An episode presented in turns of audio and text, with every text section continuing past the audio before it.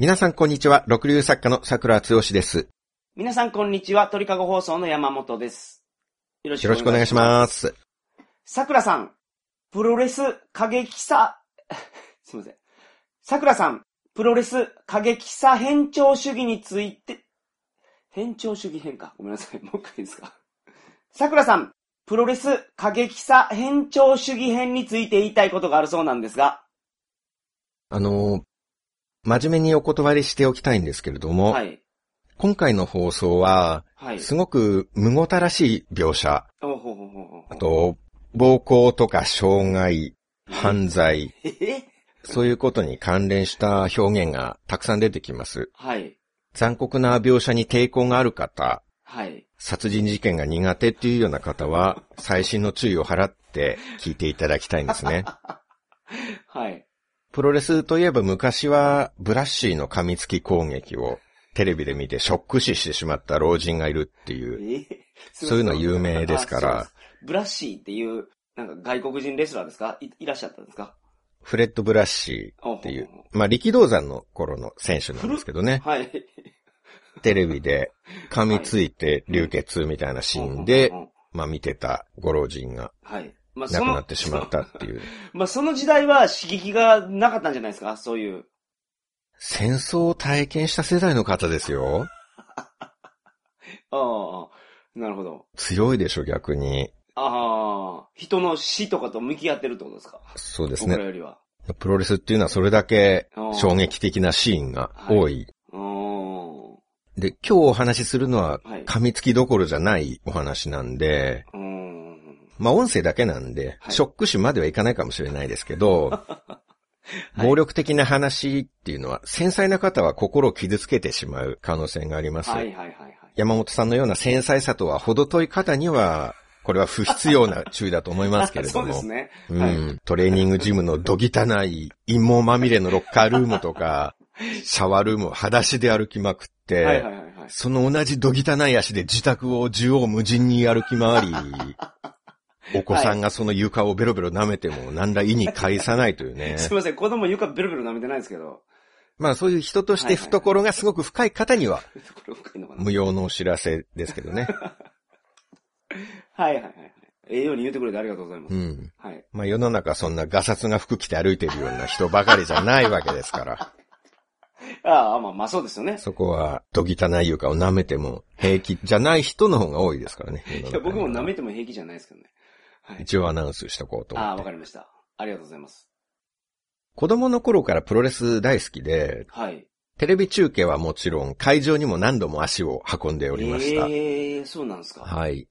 プロレスについて話したいってずっと思ってたんですけれども、はい。ただ僕のピークがうん、闘魂三重士、そして四天王プロレスっていう、はい。まあ、10年前くらいまでのプロレスなんですね。ほうほうほうほう。で、それから熱も収まって、ちょっとお話しするタイミングもはい。逃してたんですけれども、はい。闘魂三重士とか、全然初めて聞きましたけど、闘魂って聞くと猪木でしょ？猪木と、あと二人ってことですか？例えば誰ですか？いや。全然知らないですけど、10年前ですか ?10 年前。んまあ、っていうか別に今でも闘魂三重士は、え、いるんですね？今でもっていうか、闘魂三重士といえばその3人って決まってるんですよ。あー、だから別に渋代替垣わりしているわけじゃないから。隊はずっと渋垣隊っていそうですそういうことですあーはいもう歌歌ってないけど。うん。東光三重士も多分プロレスしてないけど、ずっとそのままってことですね。はい。猪木と、長州力うん。と、ジャンボ鶴田。うーん。で、どうでしょひどいですね。う なな出てきてるだけすごいじゃないですか、名前が。もう団体の壁も超えてますからね、それ。僕しかもこれマニアックなやつ出したと思いますよ。そのジャイアント馬場とか、その有名どころ外して。有名どころ外して猪木と長州が出てくるんですか？じゃあ有名どころは誰なんですか？そしたら。いや、いやだから、まあ、猪木は闘魂なんでしょうがないじゃないですか。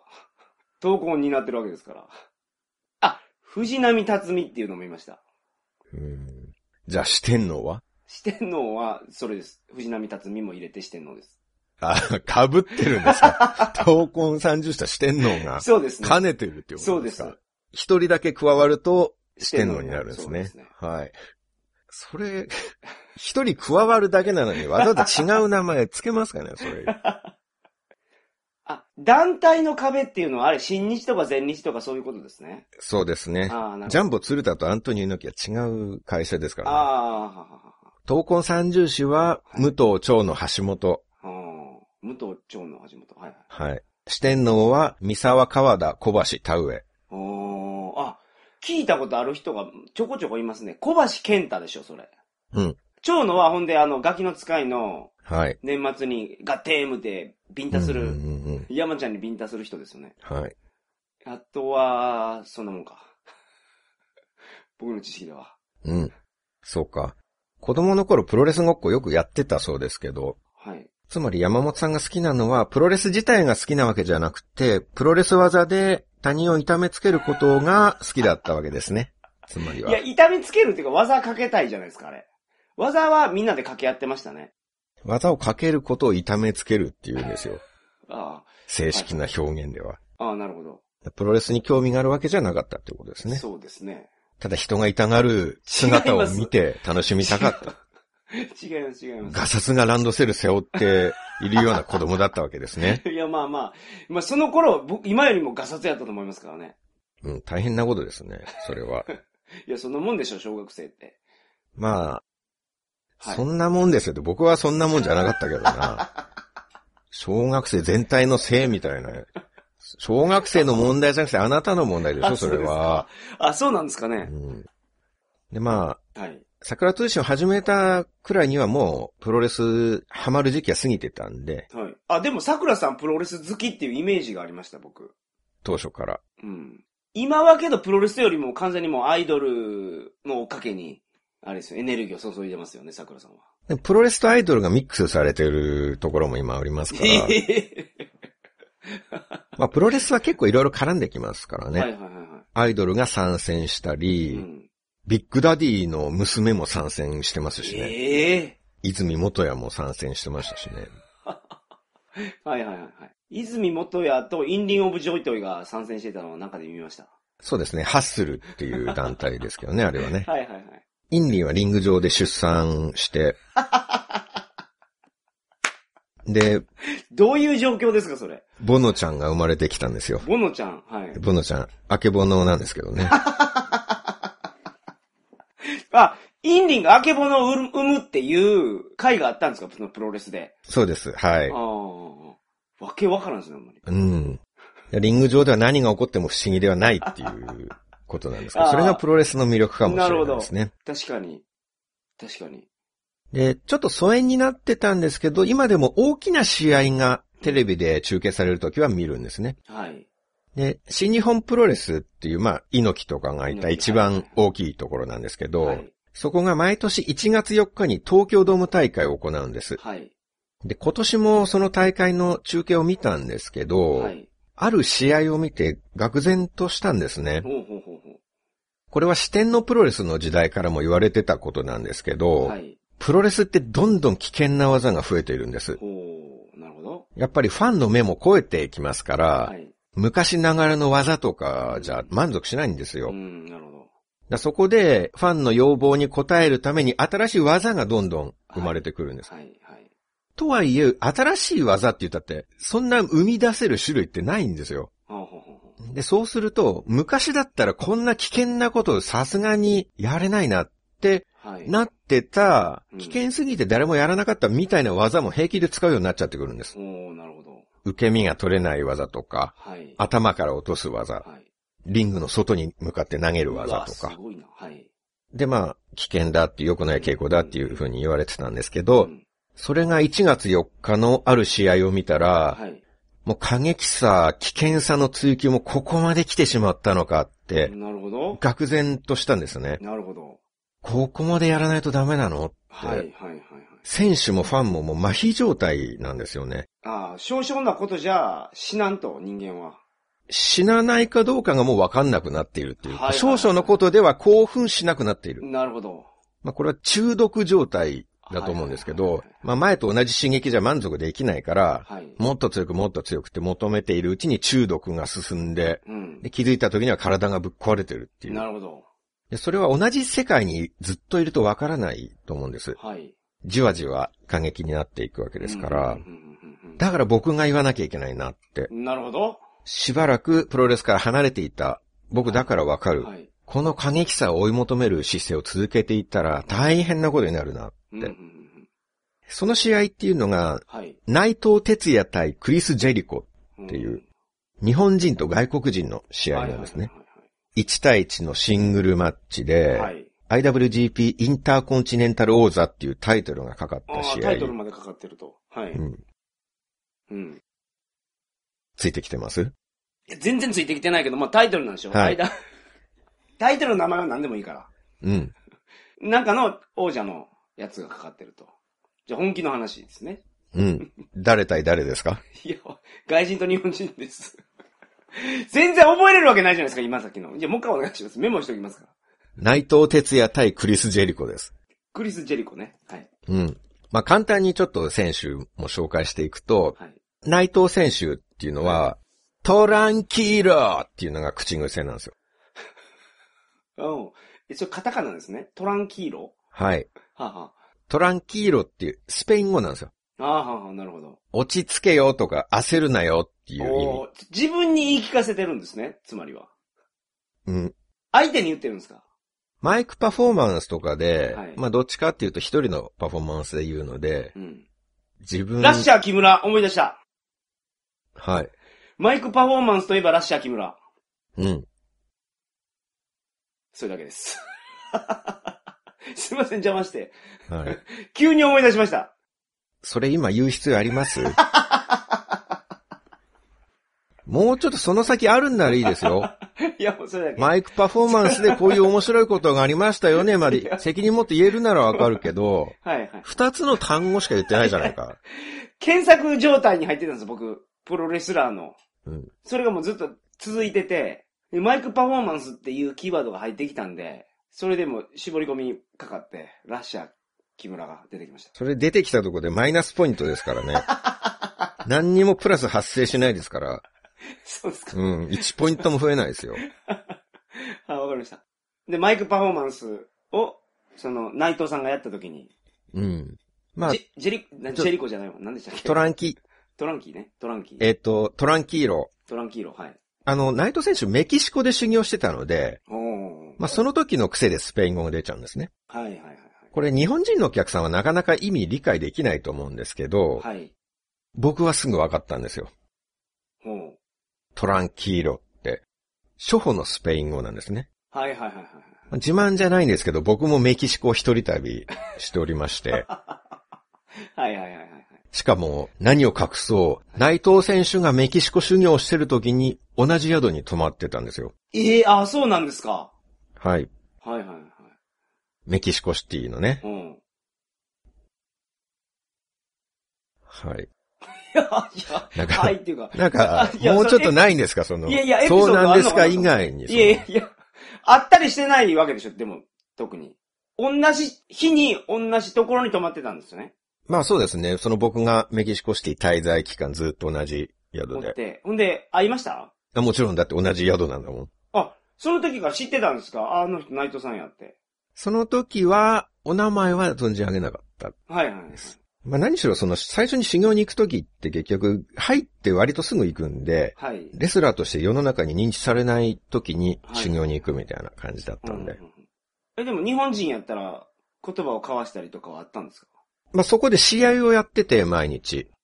そこでっていうのはそのメキシコシティの会場で、どはい。でそれを見に行って、はい。で、その後で宿でやって、うわ、今日見ました、かっこよかったです、みたいな話を。をしましたね。あ、それはすごいですね。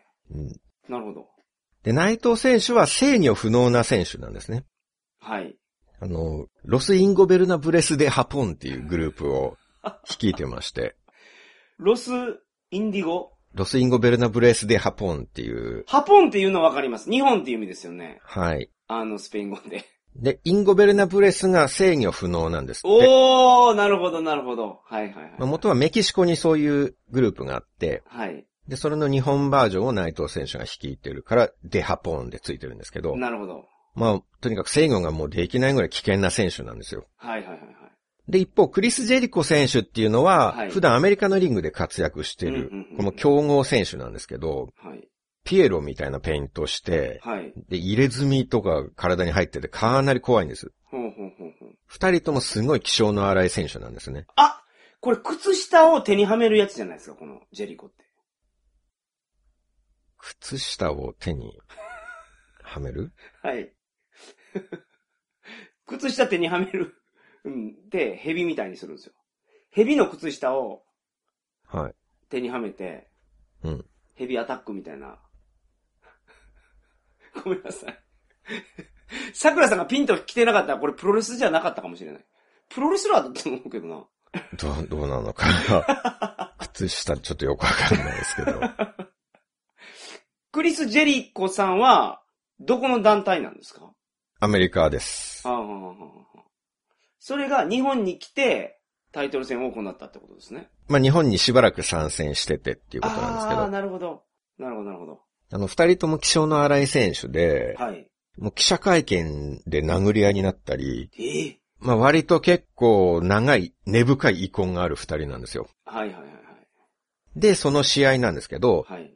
1月4日のタイトルマッチがう、ん。二人の遺恨を清算するみたいな意味合いを込めて、はい。反則が何でも OK のルールになったんですよ。すごいですね。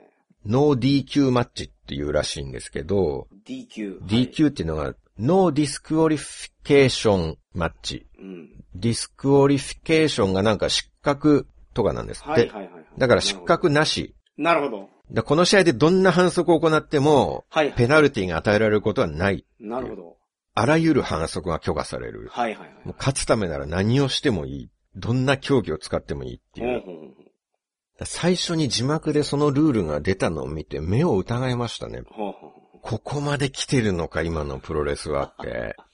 あ、昔そういうルールなかったんですね。まあもちろん。だってルールあってのプロレスまあですからね。確かにはい。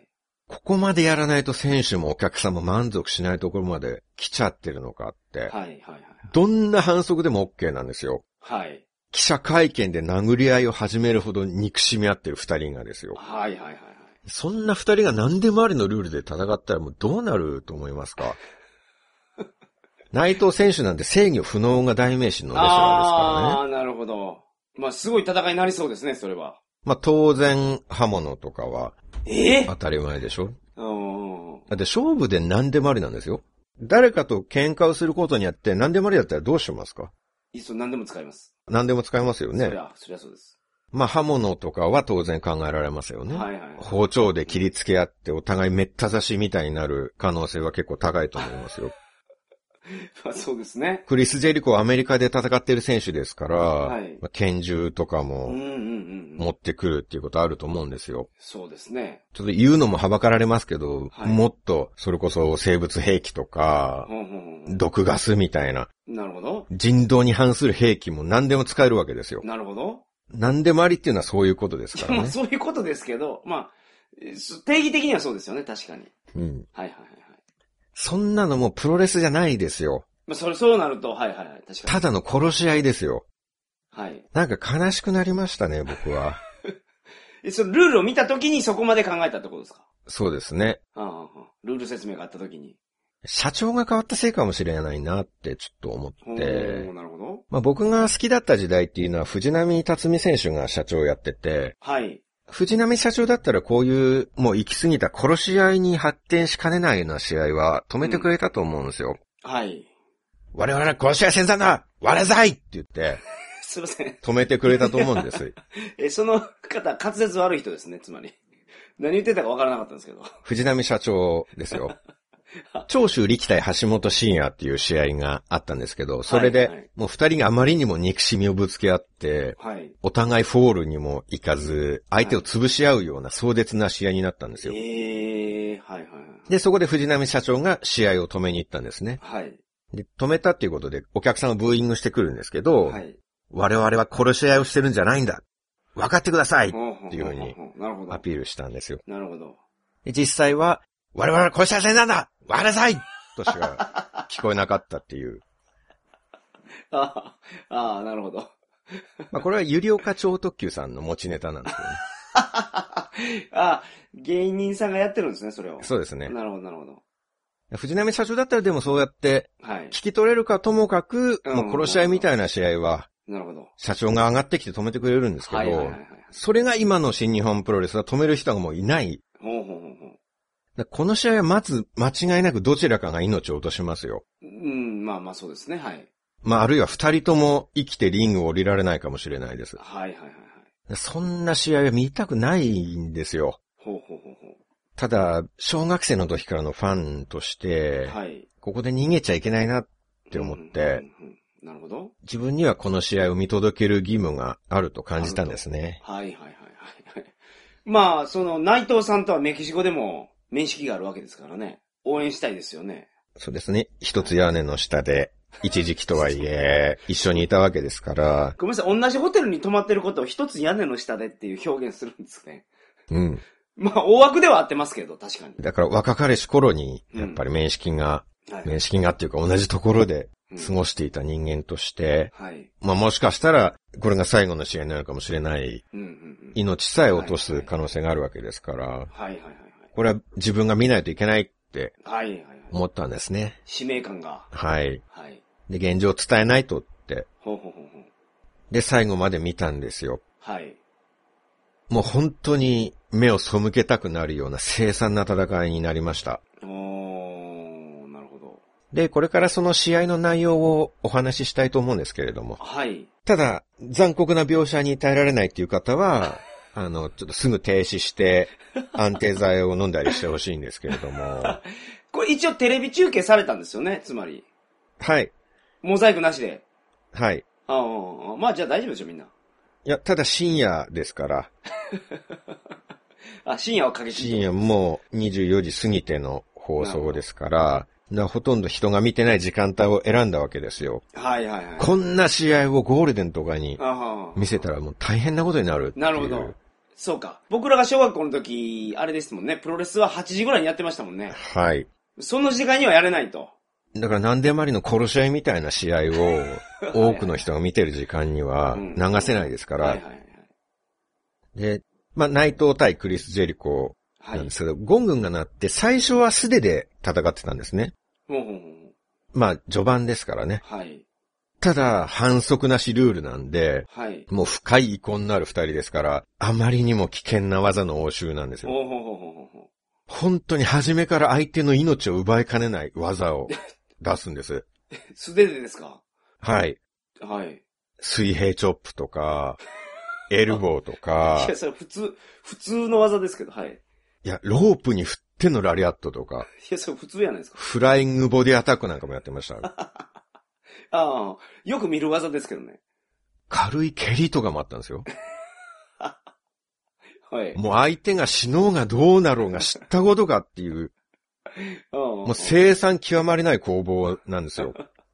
え、しえもうなるほど。今までの話だと、なんか、普通の8時にやってたプロレスと一緒ですね。えいや、夜8時にやってたプロレスと一緒ですよね。死なない、そんなことで。あ、それちょっと理解が足りないと思います。プロレスラーって体が狂気なんですよ。はいはいはいはい。全身が武器です。なるほど。その肉体で水平チョップやエルボーを打ち合うっていうのは殺し合いそのものですよ。はい。そうなんですか、うんはい。レスラーの技の威力を甘く見ないでほしいっていうことですね。もしクリス・ジェリコのラリアットをはい。ご長寿のおじいさんとかが食らったら、もう間違いなく 命はないですよ。いや、そら死ぬでしょうけど。じゃあ、なんでご長寿のおじいさんなんですか？まあ、軽い蹴りだってそうですよ。は仮に内藤選手がもうちょんって触る程度に軽く蹴っただけであ。も、はいはい。これ相手がレスラーじゃなくて、はいビルの屋上から飛び降りようとしてる人とかだったら、もう軽い蹴りだけでも即死ですよ。いや、まあまあそうですよね。それ蹴りで死んだんじゃなくて、それ落ちて死ぬんですけどね、それ。うーん、でも蹴らなかったら死なないでしょ？ああ、まあまあそうですね。レスラーじゃない人の軽い蹴りだったら、まあ死なないんじゃないですか。死ぬでしょ、じゃないですか。落ちるでしょ、それ。レスラーじゃなくてもですか？レスラーじゃレスラーじゃなくても。ご長寿のおじいさんの軽い蹴りとかでもですか？ご長寿のおじいさん足上げれんのかな？うん。うん、なるほど。ほら、だから、蹴るということすら一般の方は難しいわけじゃないですか、それだっそう、て。ご長寿のおじいさん、一般の、まあ一般の方か。一般の方でしたね。そうですね。そうですよはあはあはあ一般の方の代表として出しているわけです。なんでその人、なんでその人になったんですか、代表が。え、だって人生経験だって豊富だし、見識が深い方だと思いますよ。だから村の代表とかはやっぱりご長寿の方がね、長老になるわけじゃないですか。長はい。なるほど。そういう見識のある、経験のある方ですら、はいク。リス・ジェリコのラリアットを受けたらもう命に関わる。えそうですね。それほどのものですから。なるほど。プロレスラーだって、はい1年目の新弟子とかが、ジェリコのエルボーとか食らったら死んじゃうと思うんですよ。うーん。エルボーを受けたら、新弟子が死んでしまうなんていう。ああ。なんてことを、はい、思ってたんですね。まあちょっとうまいこと言ってしまいましたが。いやいや、そんなに上手くなかったけどな。そんな人一人殺せる技を、もう迷いなく相手にぶつけるって、うん。どれだけ二人は憎しみ合ってたんだろうって、はい。その恨みの深さに身震いしましたね。なるほど。ただ、それも最初だけで、はい。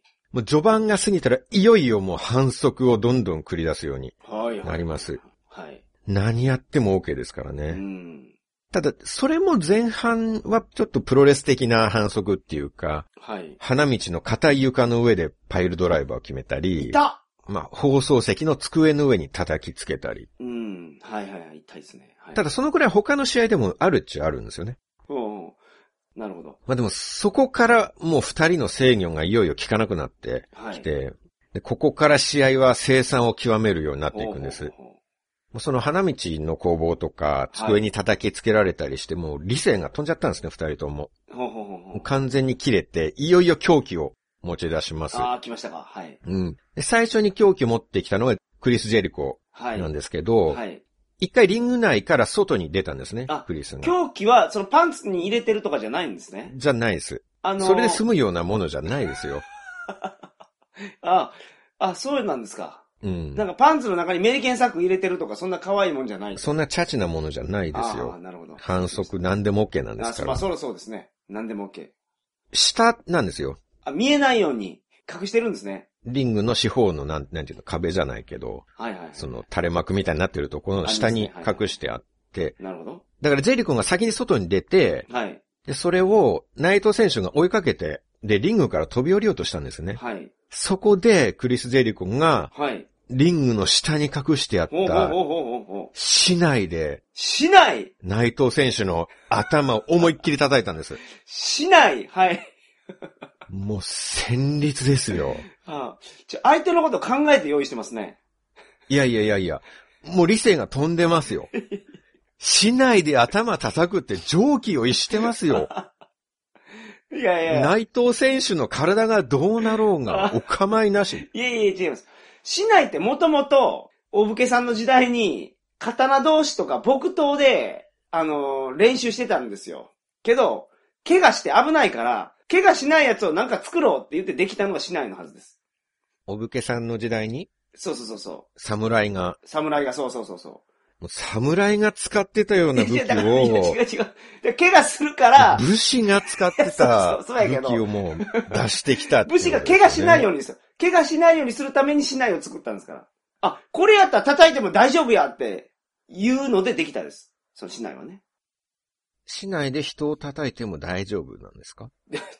じゃあ山本さんは市内を持って通行人をバシバシ殴っても大丈夫なんですか？いやいや捕まる。捕まります、捕まります。それ捕まります。危険だからでしょ、それ。いや、まあ危険ですけどね。で今まで、まあ、プロレスの試合でちょっとした武器が使われたっていうことはあったんですけど、はい。でもせいぜい一番強烈な武器でも、野球のバットに有刺鉄線を何重にも巻きつけた有刺鉄線バットぐらいですそっよ。ちが効く。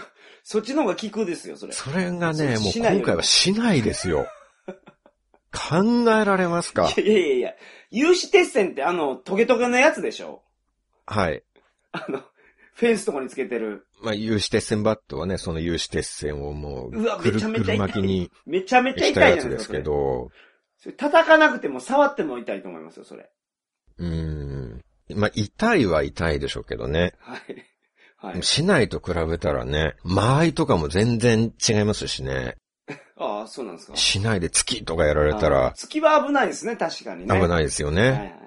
有刺鉄線バットどころじゃないですよ、もう市い。いや、内なんて有。刺鉄線バットめちゃめちゃ危ないけどね。でしかも、クリスはその市内を持ったままリングに上がってう、ん。で自分の体と市内で内藤選手の首を挟んで息をできなくしたり、なるほど。あと、コーナーの最上段に登って、はい。そのコーナーポストから飛び降りながら市内で内藤選手の肩を叩いたりしあたんですよ。あ。コーナーポストの高さって1メートル以上ありますから、はいはいはい。そこから飛び降りながら市内を振ったら、はい。普通に叩くのに比べて30倍ぐらいの威力に30倍も上がらんでしょ。30倍も上がらんと思うけど。でも重力と加速度がああ。加算されますよ。まあそうですね。30倍にはならないと思いますけどね。でもプロレスのリングって時々物理学の常識を超えた力の増幅っていうのが起こるんですよ。ああ、そうなんですか。以前やっぱり新日本プロレスで小島聡っていう選手がいたんですけど、はい、はい。小島選手が天山っていう選手と二人でタッグ組んでたんですね。はい、で、試合後のインタビューで、はい。タッグチームっていうのは単に二人分の強さになるわけじゃないんだっていうことを力強く語ってたんですね。はい、はい、はいはい。1たす1は2じゃねえぞうん。!1 たす1は200だ俺 !10 倍だぞ10倍っていう、おっしゃったというエピソあードが。あなるほど。算数が苦手な方なのかな。いや、苦手とかじゃない。1たす1が100っていうのはまあ気持ちなんでしょうね、その人。あ200ですか？うん。い気持ちなんでしょうけど、それ10倍じゃなくて100倍やもんね、それ。や、そうですよ。だから、プロレスのリングっていうのはそういう物理の常識を 超越した力そがういうことですか。働いてるっていうことなんであすよ。、まあ、1たす1が200になることも超越してるけど、うん。それがもう10倍やと。そう、2が200になったのに10倍っていう。これまあ、我々一般人の常識では、あれなんか違うなって思うかもしれないんですけど、あれこいつアホかなってなる。それがプロレスの奥深さですよ。あ鍛え方が違うんですから、レスラーは。あ。ああ。物理法則曲げれるぐらいってことですね。鍛え上げて。常人のトレーニングではないわけですから、2が200になってもこんなのは10倍程度だっていう、ああ、なるほどね。はいはい。っていうか、10倍の力を出したら100倍になってしまうほどの、なんだろう、ああ、なるほど。潜在能力を持ってるっていうんですか？ああ、この10倍やと思ってたけど、実際はもう100倍になってると。そう、それほど増幅させてしまうんです、力を。ああ、なるほど。リング上はそういう世界なんです。だかはいら、クリス・ジェリコ選手も1メートルのコーナーを登るだけで30倍ぐらいになるんですよ、なるほど。力が。なるほどね。筋肉マンの2000万パワーズだって計算合ってないですからね。そうでしたっけ？あの、バッファローマンと、えーウォーズマン。バッファローマンとラーメンマンの、あ、モンゴルマンか。あ、そうか、モンゴルマン。はいはいはいはい。やばい。何ですか？ちょっと、ネタバレを言っちゃいましたね。あ、ごめんなさい。ラーメンマンじゃなくてモンゴルマンです。モンゴルマンです。あ、ネタバレってあれですね。まあ、モンゴルマンの中身のことを、いやいや、だからそれを言ったら、そう言っちゃダメでしょ。いや、みんな知ってるから、それ。今更ですか？まあ超人強度っていうのが、はい。バッファローマンが1000万パワはいはい。ー、ラーメンマンが90万パワはあはあはー。でもなぜかタッグを組むと2000万パワーズになる、あなるほど。それラーメンマンやからでしょ。モンゴルマンは何本なんですか？あ、ざん、すいません。やばい。やばいって。勇気満々じゃないですか。ちょ、みんな知ってるから、ほんで。モンゴルマンいくつってラーメンマンと同じでしょ。言ってるじゃないですか、じゃあ、やっぱり。あ、やばい。今のところちょっと、なしで。うんうんそうか、筋肉マンもプロレスの話ですもんね、あれ。うん。バッファローマンと足すと190万パワーなんですけど。足すとね？本当はね。はい。はい。あ、じゃあごめんなさい。1090万パワーなんですけど。あははははなぜかタッグだと2000万になるほど。パワーズになるっていうね。はいはいはいはい。まあ、それがリングの不思議っていうか。ああ、そうか。そうか、そうか。はい。で、テレビ中継だから実況のアナウンサーと解説者の方も何人かいたんですね。はい。その中に蝶野選手がいたんですけど、蝶野選手、あの、ビンタの。はい。はい。蝶野選手ですら驚いてたんですよ。うん。蝶野さん、ジェリコの戦い方どうですかって聞かれて、はい。こんなひ卑怯なことするやつだと思、思ってなかったけどな、とか、噛みながら言ってました。いや、それ今、今、桜さんが噛んだわけじゃなくて、蝶野も噛んでたんですね。噛みましたね。なるほど。あと、市内で内藤の首を絞めてるっていう時に、はい。あんな市内の使い方初めて見たってめてちゃめちゃ見たことあるけど。驚いてましたね。めちゃめちゃ見たことありますよ、それ。昔からやり尽くされてるあれだと思いますけど。いやでも蝶野選手から見ても異様な攻撃だったっていう。あー、なるほどね。まあ確かにね、ダンプ松本とか北斗晶は女子プロでよくやってましたけどねや。ってたでしょ？蝶野さんはあんま見てなかったのかもしれないな。はい。あと解説の人何人もいたんです。はい。たまたま解説で松木安太郎さんがおー、まさかの。いたんですね。まさかの。はいはいはいはい。松木さんといえば J リーグ創設時のはい。読売ベルディの監督ですよ。はい。そうでしたね。で、松木さんがうんジェリコが市内を持って暴れ狂ってるのを見て、はい。はい。おい、あれ、市内をどうにかしないとって言ってたんですよ。ああ、ああ、なるほど。何ですか、これは。松木さんのじゃダジャレになんでそんなに厳しいんですか？ワールドカップの格式はどこに行ったんですか？それワールドカップじゃないんですよ。プロレスやから。せめて新弟子が死んでしまうぐらいのクオリティは出してほしいなと。まあでも思い出してほしいのは、内藤選手は制御不能なんですよ。ああ、そうですね。だから当然やられたらやり返しますうん、。うん、うん。もう内藤選手は本当にシャレにならない狂気を持ち出すんですよリングって四角形でロープが張られてるんですね。そうですね。で、4つの角、うん。ロープの曲がり角のところって、ロープとロープが金属製の金具で繋がってるんです。ああ、そうですね。コーナーって呼ばれるやつですよね。はい。はいはい。まあ、コーナーポストっていう鉄柱ねはいはいはにい、一本のロープは端が鍵爪っていうか、うんうんうんうん。な車のウィンチみたいな、はいはい。その金具を引っ掛けるようになってるんですね。で、金属の支柱にロープが。まあ、ロープから金具が何本も引っかかってるはいはいはいはい。から、これ露出した状態だとめちゃめちゃ危ないんですよ。うん、なるほど。普段はそれをカバーするために、そのコーナーの角の部分には、金具を覆うように縦長の柔らかいマットが縛り付けられてるんですね。なるほど。棒状のマットがはいはい。金具を下から上まで全部覆うように立てかけてくっついてるんですよ。はいはいはい。だから、ロープに振るみたいな形で、相手をコーナーに向かって投げても、はい金具には直接当たらず、マットにバーンって当たるから安全なんですよ。はい。で、それが、もう内藤選手が完全に制御不能になってるから、はい。一回ジェリコをリングでダウンさせた隙にうん、コーナーに歩いていって、そのマットを取り外し始めたんですね。はいはいはいはい。紐で結ばれてるやつをもう全部ほどいて、レスラーを守るための装備をうん。取り外したと。で、金具剥き出しにしたんですよ。はい。その大きな金属のフックがもう密集してついてる部分危がない危ない。はいはい。完全に露出してな、るほど。いやもう見てても身震いするぐらうほうほうそんなやに。めてくれって。なるほどなるほど。まあただもう制御が不能になってるんですよね。うんなるほど内藤選手はもう一切躊躇することなく、うんその取り外した長いマットで、はい。クリス・ジェリコを全力でオーダーし始めたんですよ。そっちで？あ、あ、そうなんですか？あ、叩くために撮ったんですね。もうこんなのプロレスじゃないですよ。ただの殺人賞じゃないか、こんなの。いや、それ、みんなを守るためのクッションですよね、それ、いわば。まあ、何マットは、えそうですねそう。ですね。そのクッションで叩いてるっていうことですもんね。もう躊躇なくですよい。や、まあ、躊躇はない。全力でですよいや、。わかりました。まあまあ、はい。なるほど。もうレスラーじゃないですよ。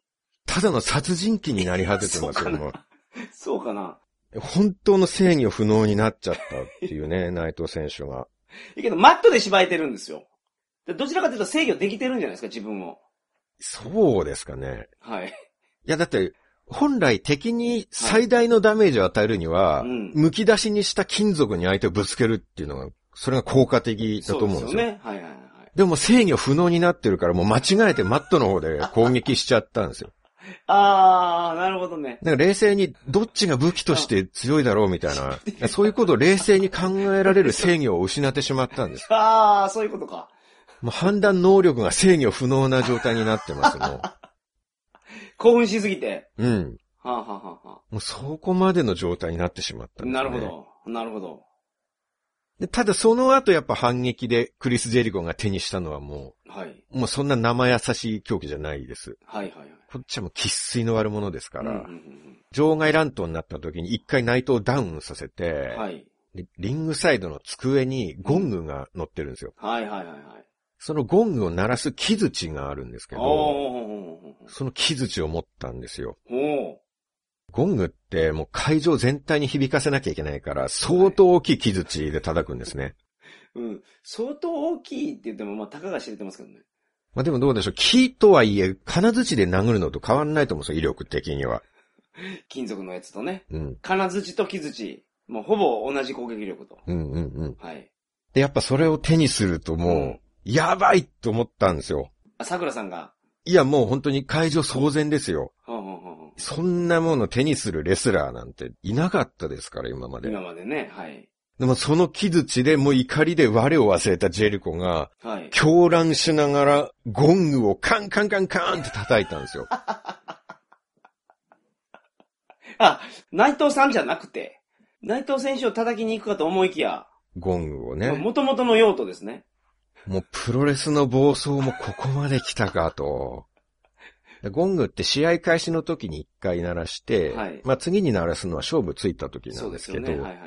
だからジェリコは自分でゴングを勝手に鳴らすことで、うんほら俺の勝ちだぜ、はいはいはい。試合終了のゴングが鳴ってるんだぜ、俺の勝ちでいいよなって、もう観客を欺いて、はい。偽の勝利を得ようとしたんですよ。うん、うん、うんそうなんですか？こんなおぞましい反則見たことないですよ。はい。もう目を覆いたくなるような非道な行為ですね。はあ、はあはあはまだあるんですよ。あ、はい。また場外で内藤選手が倒れてる時に、はいはい今度はジェリコがテレビ中継のカメラマンからうん。テレビカメラを強奪したんですよ。おーおーなるほど。大人が肩に担ぐサイズの、あうんの巨大なカメラ。プロ用の機材ですからね。はい。はい。こんなので殴られたらもうレスラーといえどひとたまりもないと思うんですよう。んさすがに。はい。で、そのテレビカメラをうん。ジェリコが倒れてる内藤に向けて上から容赦なく撮影し始めるんですよ。ハップで。そ はいはい。う。で、画面の中の内藤に重なるように、はい。自分の中指を立てて、はい。で、一緒に映して、内藤選手を侮辱する映像が全国に 中継されるようにしたんですはいよ。はいはいはいはいはい。ここまでやらないといけないんですか今のプロレスは。ちょっと待ってください。そう、カメラを使って、カメラで頭殴りに行くとかじゃなくてですね。そんな生優しいものじゃないじゃあです そっちの方がきついやろ。あ、あの、精神的ダメージも与えようと。こんな人権を蹂躙した卑劣な攻撃はないなって。お客さんが喜べばもうレスラーの命なんてどうでもいいんだなっていう。ここまで来たか。はいはいはいはい。昔はもっとね、レスラーもギリギリやっていいことと悪いことをわきまえてたと思うんですよ。はいはいはい。アントニオ猪木だって怒ると何するかわからないみたいな怖さっていうのあったんですけど、昔は。はい。ただ猪木ですらせいぜい対戦相手の腕をへし折るとか、すごいな。あはい、と、相手の眼球に指を突っ込んで失明させるとか、ええー、すごいっすそのね。くらいのギリギリのラインで留まってたんですよね。ギリギリでそれちょっと生き抜けてません。超えちゃいけないラインは猪木ですら分かってたんですよ。いやいやいや。猪木ちょっと超えてますね。それがジェリコとナイトはもう完全に制御不能になってたんですよ。はいはいはいまあ、ただ今回、不幸中の幸いとしては、はい。はい。本当に奇跡的に二人とも生きて試合を終えられたんですよ。死にそうなところ一個もなかったです。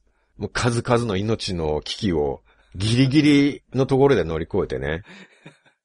ああ、ああそうなんですもうヒヤッとするところたくさんあったじゃないですかい。や、待ってください。え、ヒヤッとするってことは、まあ、市内が出てきた時にまずヒヤッとしたんですヒヤッとしましたよね。いや、市内やから。え、その次はで、木槌でしたっけ？次は内藤選手のもう制御不能のマット攻撃ですよ。そうか、そっちか。あ それは、あのー制御不能になってたけど、判断がつかなくて、あのー安全な方で攻撃しに行ったから、これも命でいい。あそうですね。たまたま制御不能になってたから、ちょっと選択する方間違えちゃっそうですよねて、。はいはい。偶然の産物で命が助かりましたけあど、大丈夫やったと。まあヒヤッとしましたよ。あ、マット履いてる時はね。はいはいはい。やばいって。そっち帰ってな、まあ、突っ込んだにせよ。まあ、命は助かりましたから。三つ目は、木槌を持ち出して、木槌ですこよ。れでしばかれたらやばいと思って見てたら、頭殴らずにゴングをカンカンカンカンと鳴らしただけやったと。うん。それもまあ、はい。不幸中の幸いですね。あまりになんか怒りがすごすぎたんでしょうね。はい。だから内藤選手のとこに行くまでも我慢できなかったんだと思ああ。なるほど、なるほど。とにかくぶつけたかったんだと思うすぐに怒りを。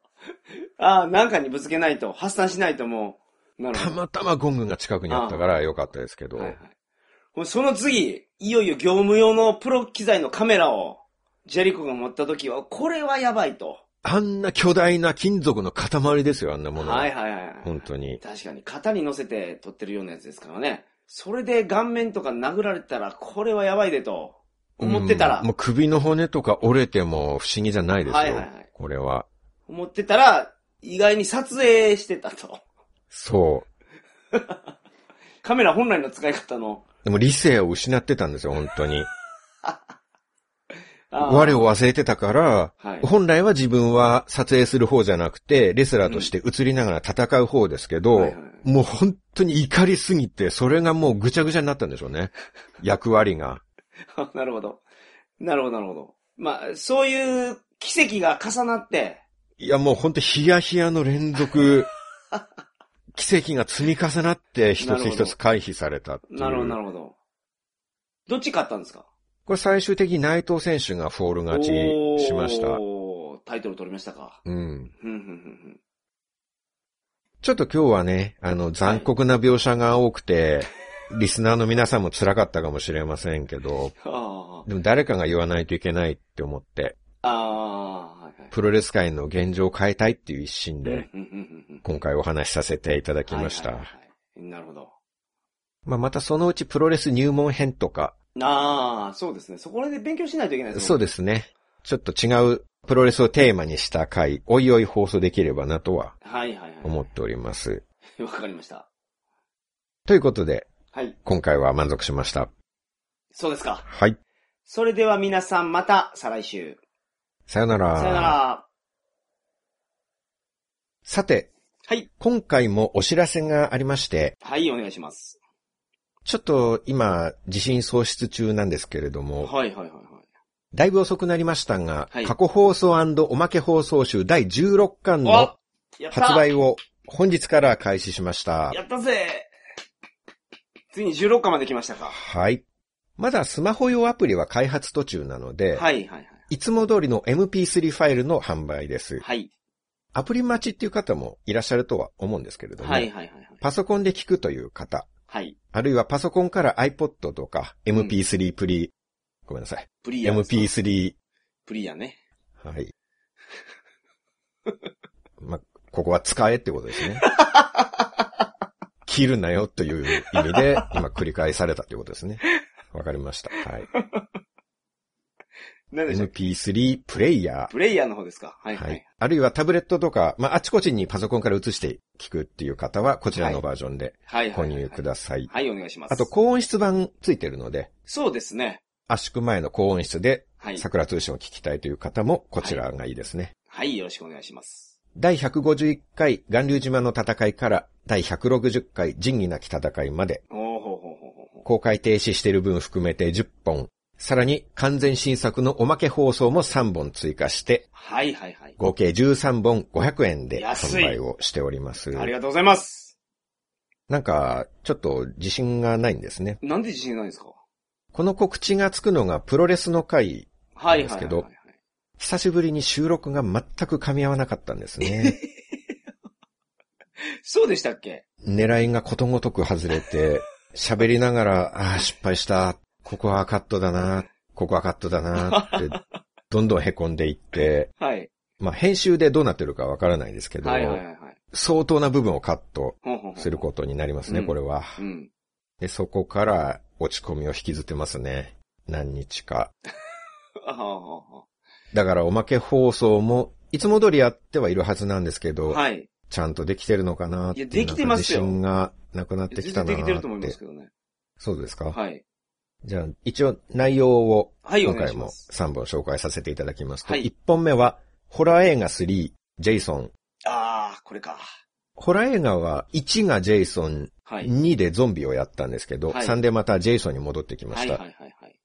ホラー映画の13日の金曜日シリーズの楽しみ方とか、その制作者側との心理戦、ああ、桜さんとのね、はい。はい読み合いが。視聴者側とのね。はい、はい、はい。あとはまあいつもの現実的にキャンプ場で自分がジェイソン側になったら、あるいは被害者の側になったらどういう作戦を取ればはい、はい、はい。相手を出し抜けるかっ。ていう、まあそういう妄想シミュレーションみはい、たいなはい、はい。感じですね。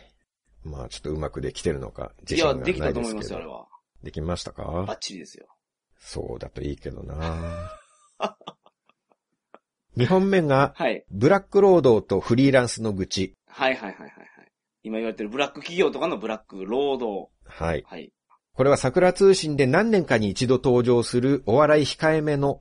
おふざけとかあんまりなしでしで、たね。ちょっと僕がずっと言いたかったけど、胸に秘めていた主張っていうか、割と真面目めなうんオピニオンを言わせてもらった回ですはい。はいはいはいだからやっぱり面白く聞いてもらえるのかなっていう 自信がないんですこよね。の回は、あの、ほんまに聞いてほしいですね。あのー、桜さんが言ってた言葉で、まあネタバレになるから内容言えないんですけど、すごく、あいいことをおっしゃったなって思ったことがあります。言われておなるほどと思ったことがあるので、ありましたか？あります。ぜひ聞いてほしいですね。ブラック労働とフリーランスの愚痴を僕が言ってるっていうわけじゃないんですけどねそうです、そう。です、そうです。まあむしろその反対みたいな感じなんですけど、まあこれは聞いてもらうのがいいかなそうで。すね。はいはい。でも珍しく山本さんもうん最後の方、いい話してるんですよね。僕もしました？はうん。あ、はあはあはある意味貴重な回です。あ、はいはい。山本さんがいい話をするのは8年に1回ぐらいですからね。あだからそうですかコレクターの方にとってはもう本当に値打ちのある放送ですよ。あ、ああ、そうですね。うん。次またね、はい8年以上は、そうですね。ワールドカップ2大会待たないかんですか。うん。はい。3本目がガラパゴス諸島の悪夢。はいはいはいはい。これは旅行記です。はい。全然売れなかった僕の南米旅行記を読んでくれたうん数少ない方はピンとくると思うんですけれども、はいはいはい。改めて今振り返るうん。私が南米で参加したはい超豪華ガラパゴス諸島周遊クルーズの 優雅なツアーレポートをお送りしています。ああ、そうでしたね。はい。はいはいはい。まあ、これは豪華客船クルーズみたいなリッチな旅に興味がある方はうんうん。聞いてみていただきたいいなと。やいや、そうかな。真逆の話でしたけど。まあ、ただそういうなんか波風の立たないはい。なんか豪華ツアー体験記みたいなうん波風立たない内容をはい、この桜通信リスナーの方に喜んでいただけるのかなっていうのは自信がないですね。ちょっと自信ないいやな、すごかったですよ。これは皆さん。トラブル体質やなと本当に思います、桜さんが。え、豪華ツアーですよ。いやいやいや、そうですよね。客船クルーズですよ。普通の方はそういう豪華ツアーに参加できるんでしょうけど、いや、したんですよ。衣食住付き、衣食住ガイド付きのツアーに申し込んだんですから、僕だって。はいはいはいはい。ああ、そうですね。申し込んだのは申し込んだんですけど、はい。結果どうやったのかっていうのを、申し込んで参加しましたよ、ちゃんとそう。そう、参加もして、参加もされてます。でそのツアーの内容がどうやったかっていうのは、ぜひ内容を聞いてほしいな。そうですね。はい。本来2本分ぐらいの原稿を1本にしたんですよ。はいはいはい。だボリュームはあると思います。確かに確かに、収録時間はいつもの倍ぐらいはありましたから。場合はないですけどね。あるでしょ？そうですか。1時間40分ぐらいでしたよ。うはいはいはいはい。いつもだいたい1時間20分から30分ぐらい収録してますよ。倍になってますか？それで。いやもう1時間、うん。1時間20分を2倍にしたら1時間40分わにな。るんですか？わかりました。倍ではなかったですね。体感的にです、体感的に。体感的に？そういうことです。まあ編集してもいつもより長くなることは間違いないですはい、楽しかったです、この話。すごく。という、はいち。ょっと自信がない3本がおまけ放送 いやいやいやです。なんでそんな感じになってるんですか？ただ、自信はないながらも、頑張って作ったということだけは言っておきたいなと 思います。今回、クラウドファンディングと同時進行になったので、はいはい。作業量が大変なボリュームになっそうでて、すね。僕は体に針を打ちまくりながら頑張ってました。はい。収録はそうでもないんですけど、うん原稿作成と、はい。なんといっても音声編集が、僕の体にかける負担がとんでもないんですよ。うん。ここ数週間は数日おきに針を打ちに行って、はいはいはい。毎回20本体に針をぶっ刺して、ええ1回につき飲み代1回分ぐらいの治療費を払って、はいなんとか体を持たせながら、うんこの16巻完成まではいはい。こぎつけました。体に鞭を打つんじゃなくて、針を打って、針を打って、完成させたこの3つ。はい。そこまでやって、はい。やっと半年ぶりに販売できる。ああ、ここまでこれでよかったって思って、はい iTunes を立ち上げてみたら、はい。最近の桜通信は商売っ気がなんとかとか、書かれたレビューが目に入ってくる虚しさと言ったらないですよ。はい。なるほど。なるほど。13本中10本は基本無料公開してるわけじゃないですか。はい。13本のうち3本はお金払わなきゃ聞けませんよ。はいはいはいはい。つまり、13時間働いたら3時間分の時給だけくださいって、はい。しかも何の強制力もないんですよ。そうですね。買わなくてもいいです。はい。無料だけ楽しんでいただけます。いいよって思ってくれた人だけ、はい、はい。13時間働いたら3時間分だけお給料くれませんかってはい。頼んでるだけなのにはい、商売系が気になるとか 書かれてしまうっていう。まあ、その方は気になってるんですよ。これがエンタメ業界あるあるなんですけどね。ああ、なるほど。まあ、一定数の方から、うん。お前らそんな悪ふざけみたいなこと書いたり喋ったりしてるだけなのに、うん。それで金取るとかふざけてるだろうとかはいはい。言われるんですよね。なるほど、僕は永遠にあなたの下僕となって、一生奴隷のようにあなたに無給で娯楽を提供し続けないといけないんですね。いや、そう、そんなこと思わなくていいんですよ。奴隷でもご飯と住むところぐらい提供されてたと思いますけど、僕生活費も持ち出しでやらなきゃいけないんですね。昔からそうなんですよ。はいはいはいホームページの旅行記を最初に出版することになった時も、はいサイトの掲示板にやっぱいろいろ辛いことを書かれました。ああ、なるほど。金取るのはまずいだろうとか、はいはいはいはい。作者さん小遣い欲しさでそういうことすると、うんもう読者は離れていきますよとかうん。書かれて、うん。何も強要してないのにこっちは。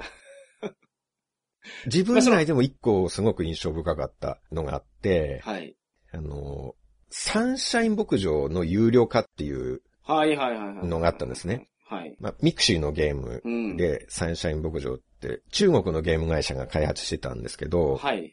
あれ最初無料でできてたんですけど、はい。一定期間後に一部有料化されることになったんですね。はいはいはいはい。ものすごい文句の嵐だったんですよ。うん、なるほど。ただだからやってたのに、はい。金取るなら絶対やんねえよ、こんなもん。はいはいはいはい。ミクシー時代の炎上。うん。すごい不思議だったんですよ。はい。皆さん中国でゲーム作ってる彼らを奴隷かなんかだと思ってるんですか？今までタダで娯楽を提供してくれてた彼らは、今後も日本のユーザーを楽しませるために、うん。永遠に無給で奉仕し続けなきゃいけないんですか？はいはいはいはい。すんごいそれが印象に残ってます。うん。そういうので文句つける人に限って、はい。自分は5分でもサービス残業させられると、残業代払わないなんてブラックロードだとか、騒ぎ出すんですよ。はいはいはいはい。人にはブラックどころかただ働きさせようとするのに、自分のブラックロードにはすんごいうるさいっそうですね。ていう、ははいい、はいはい。ちょっと余計な話でした。いやいやいやいやいや。まあ、桜さんのガス抜きになったんだったらそれでいいですけど。なんかちょっとストレスが溜まってるかもしれないです。ということで、ということで、はいはい、そうですね。公共告知でしたから。はい。まあ、自信はありませんが、過去放送第16巻を、皆さん今回も面白いです。すごい面白いですから、ぜひお聞きください。桜さんちょっと疲れすぎて、あのーこういうローモードになってしまってますけど、聞いていただければいつものおまけ放送と同じぐらい楽しいやつが3本入ってます。そうですね。はい。はい多分山本さんがそうおっしゃってくれるので、はい多。分そうだと思います。いや、そうですよ。いや、僕はやっててすごい楽しかったですけど、プロレスも。ブラックロードも。そうか。はい。まあ、過去放送16巻、どうぞよろしくお願いいたします。よろしくお願いします。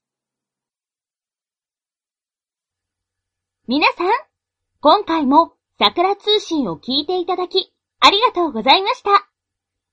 それでは皆さん、明日もお仕事、頑張ってくださいね。